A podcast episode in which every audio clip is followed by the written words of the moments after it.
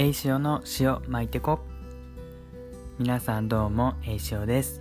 塩巻いてますか、えー、最近神社仏閣というかなんかこうあお寺に行きたいなって思うことがよくあってまあ大体そうやって思うってことはなんかこう癒しが足りないのかなって感じがするんですけどなんかこうそうやってね思い返してみたら大体僕同じぐらいの時期に、まあ、夏にちょっと入る前ぐらいの時に大体こうお寺とか神社とか行きたい気持ちになるなと思って、まあ、もちろんねあの年末年始とかのお参りは別としてなんか大体周期的にこの暑い時期になんか行きたくなる傾向にあるんですよ。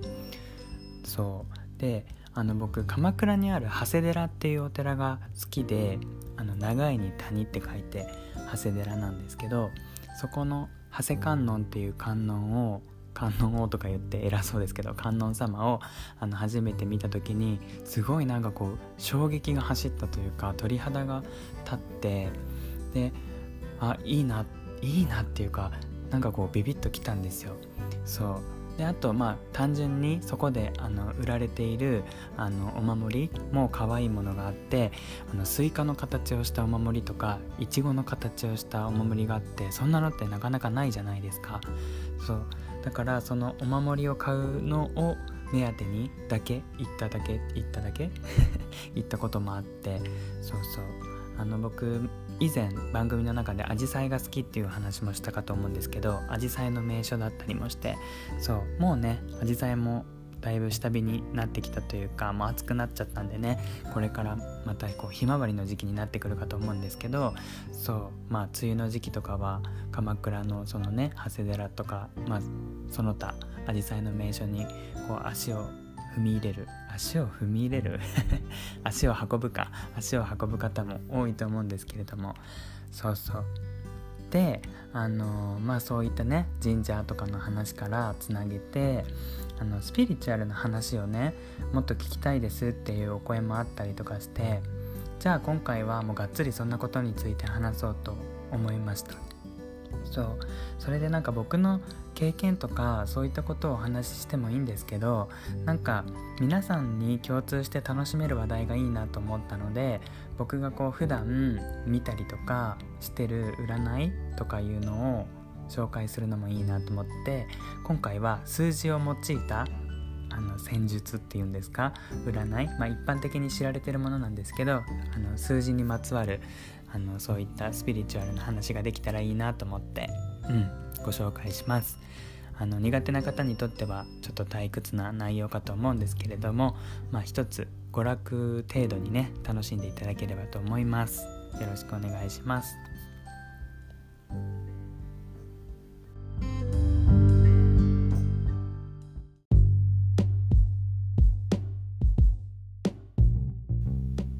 スピリチュアルと数字ってこう掛け合わせて考えてみると一番に思い出されるのってラッキーナンバーっていうものじゃないですか？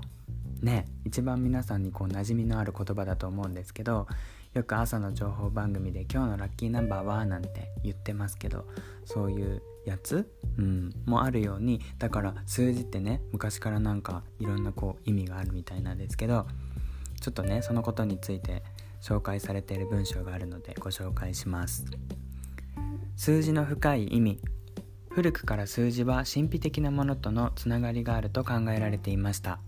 数字は独自の波動と周波数を持っていて私たちに影響していると考えられています。プラトンピタゴラスをはじめ多くの偉人が数字の神秘性を説いています。ピタゴラスは万物の本質は数字でその数の法則によって人の性格や欲求までも予知できると考えました。最初に数秘術を体系化した人でもあります。へそこから発展し今でも特に有名なのはカバラ数秘術です。あこのカバラ数秘術っていうのは僕も聞いたことがあるんですけど皆さんもご存知の方多いんじゃないかなと思います。うん。じゃあそのまずねカバラ数秘術っていうのをご紹介しようと思います。カバラ数秘術とはカバラ数秘術は自分の人生に起こる数々の運命を予測してくれる最強のユダヤの戦術です。その的中率の高さでユダヤ民族だけでなくヨーロッパやアメリカを中心に世界中に広まっています。特にマドンナをはじめ多くのセレブ大富豪も使っていると話題になりましたということでうん。まあそれはいいとしてって感じですよね、えー、計算方法が載ってます、えー、カバラカバラ先生術の自分の運命数なんかこう自分の運命数っていうのがあってそれを出すには生年月日を使うんですね。よくねこう占いサイトとかで生年月日入力するのとかあるじゃないですか。それももしかしたらこういうのにね関係してるのかもしれないですよね。そのね運命数っていうのを出す方法は自分の生年月日の中にある数を全てバラバラにして1桁になるまで足し算をするだけということで例えば1980年1月1日生まれの人の運命数は1980っていう1980それから1月1日11っていうのを全部こう1桁にして足していく。つまり 1+9+8+0+1+1 っていう風にして合計が20ね。でこれをさらに1桁まで足して20だから2 0にして2そう。だからこの人の運命数は2っていう風に出す。そう。それでこうやって計算していって最終的にこう11と22になった場合はそこでストップするんだって。うん。なんか11の場合は 1+1 とかするんじゃなくても11で止めとくんだって。なんか特別な数字なんですね。うん。でこのねカバラ先生術っていうのは詳しく見てみるといろんなことが書いてるんですよ。例えば何かこうライフサイクルとかね。いろんなこう表が出てたりとかね。ステップとかってあったりするんですけどあの僕が今これ参照しているあのサイトはまたあの概要欄の方に URL 載せておくのでまた見てみてください。うん、そう。で例えばあの運命数1とか2とかいろいろあるんですけどそれぞれねあの意味というか解説が載ってるのでちょっと紹介させていただこうと思います。例えば、僕運命数3なんですけど3をご紹介しますね。えー、運命数3の特徴。3は力強さスケールの大きさを表す数字。運命数3の人は生命力にあふれエネルギッシュに人生を切り開いていく力を持っています。エリートコースを歩む人が多いのが特徴です。さらに自分のアイデアをもとに新しいものを生み出すクリエイティブな才能も持ち合わせているので時代をリードしていく人になるでしょう。うん。本当かな？僕そんな感じします？うん。えー、運命数3の運勢。3をソウルナンバーとする人は運に恵まれ生涯順調な人生を送ることができるでしょう。自分の人生を上昇気流に乗せるだけではなく周囲の人たちを巻き込み一緒に高みへ引っ張っていくので自然と人望が集まります。しかし好調な人生を歩む上で時に試練が降りかかってきます。そんな時はじっと辛抱し耐えることで新たな幸運を、えー、チャンスが幸運やチャンスが訪れますということで、うん、なんかねこんな感じでいろいろ載ってますね。運勢アップの方法とか恋愛運とかね。結婚運とか相性のいい運命数悪い運命数を。ちなみにえー、おすごい。運命数3の人は人当たりもよく どの運命数の人とでもうまくいく傾向にあります。だってよかったですうん。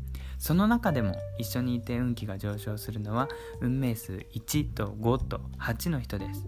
おお。いますか？この中に。1と5と8の人。ちょっとぜひ皆さん自分で計算して挙手お願いします。はい。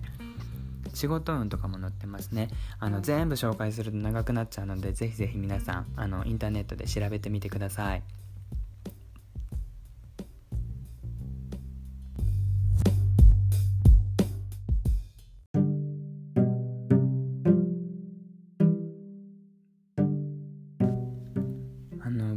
の間頭痛がねすごくしてあもう頭痛いなと思ってたんですけどその時僕はその頭痛っていうものをプラスに捉えるためにあ今アセンションしてるって思うようにしてるんですね。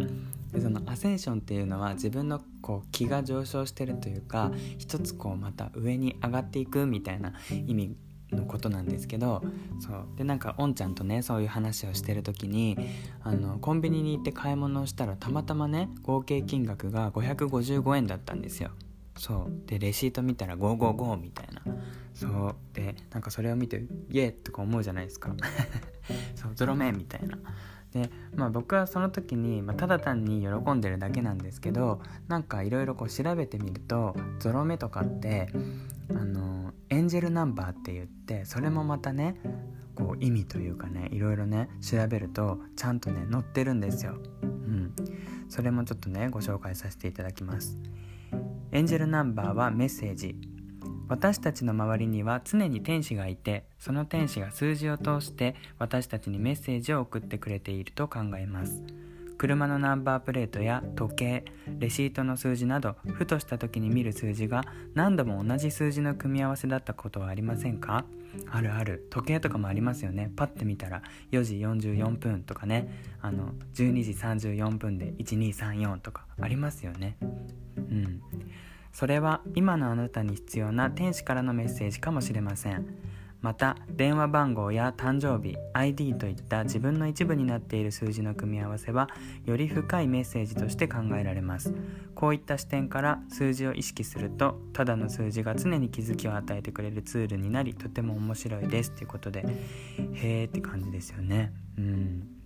でねあのまたこれもいろんなのが載ってるんですけどじゃあねさっき僕が見た555555っていうやつの意味を見てみるとえっとですねエンジェルナンバー555、えー、一生を通じての大きな変化が訪れています。準備期間を終えスピリチュアルな存在としてあなたの真に値する素晴らしい人生の扉を開ける時です。その変化が一番ふさわしい道から外れることのないようポジティブな考えを持ち祈りとアファメーションで中心からぶれないようにしていてください。555は重大な人生の変化が差し迫っていることを示します。あなたの人生の本当の目的と道筋があなたを待っています。わお。人生のね重大な変化？なんだろう？うんねまあこれが当たってる当たってないは別としてもなんかこうやってそうやって考えるだけでこうワクワクしたりとかねちょっと考えたりしますよね。でねその5の並びでも555と55ってまた意味が違ったりするんですよ。そう5555とかね。そうなんかね全然意味が違ったりするんでほんと面白いなって思います。うん。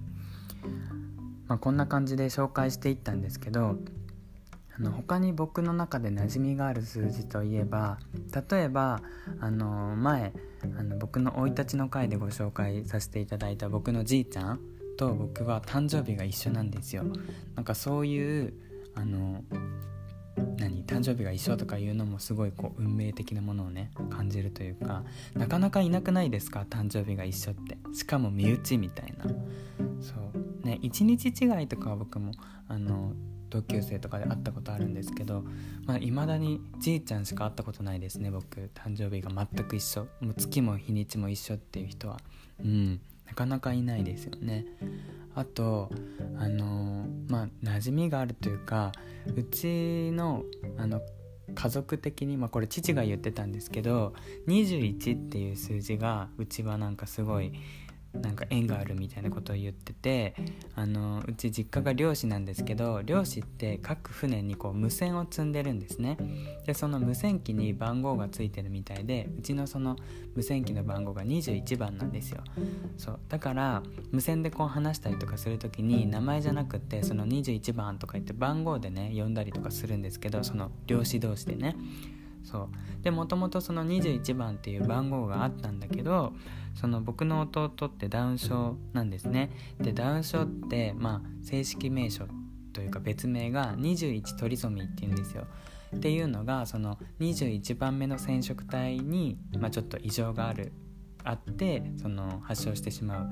あの障害なので21トリソミーっていうんですけどそれも21だしっていうふうに言ってて。でまああの21世紀じゃないですか。そうそう。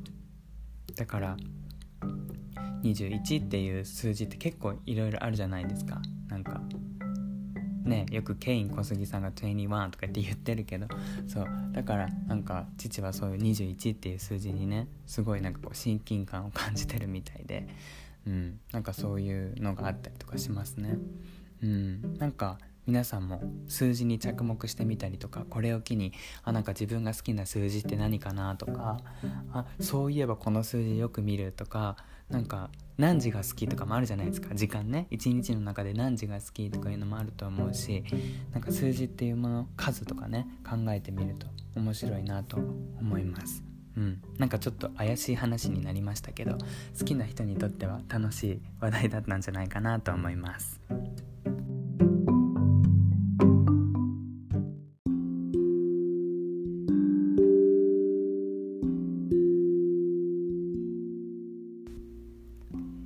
それでは今回はこの辺で終わりにしたいと思います。うん。なんかなかなか 怪しい回になってしまったんですけれども大丈夫だったかな？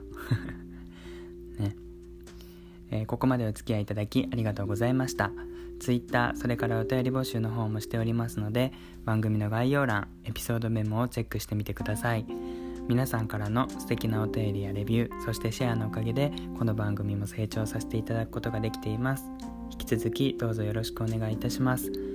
これからも毎日頑張っておられる皆さんのもやっとした感情が少しでも軽くなるようなそんな場所にしたいと思っています。うん。あのこのね回も実は22回目ということでゾロ目なんですよ。ね。そう。まあ占いとかねこういったものってあの信じる信じないってあると思うんですけどまあ僕もねこう全てを信じるってわけじゃないけど一つのこう人生の指針になるかなって思ってます。どうしても恋愛とか人間関係でもう困って行き詰まることってあるじゃないですか。もう誰にも相談できないとかこう誰に相談してもなんかモヤモヤして納得できないとか。かそういう時にこういうなんか占いの力とかそういったもののねあの文章とか参考にして自分でどうしようかなって考えるこう手がかりあのチップスにするのはいいのかなって思います。うん、ではでは皆さんも塩巻いてこうということでまた次回お会いしましょう。バイバーイ。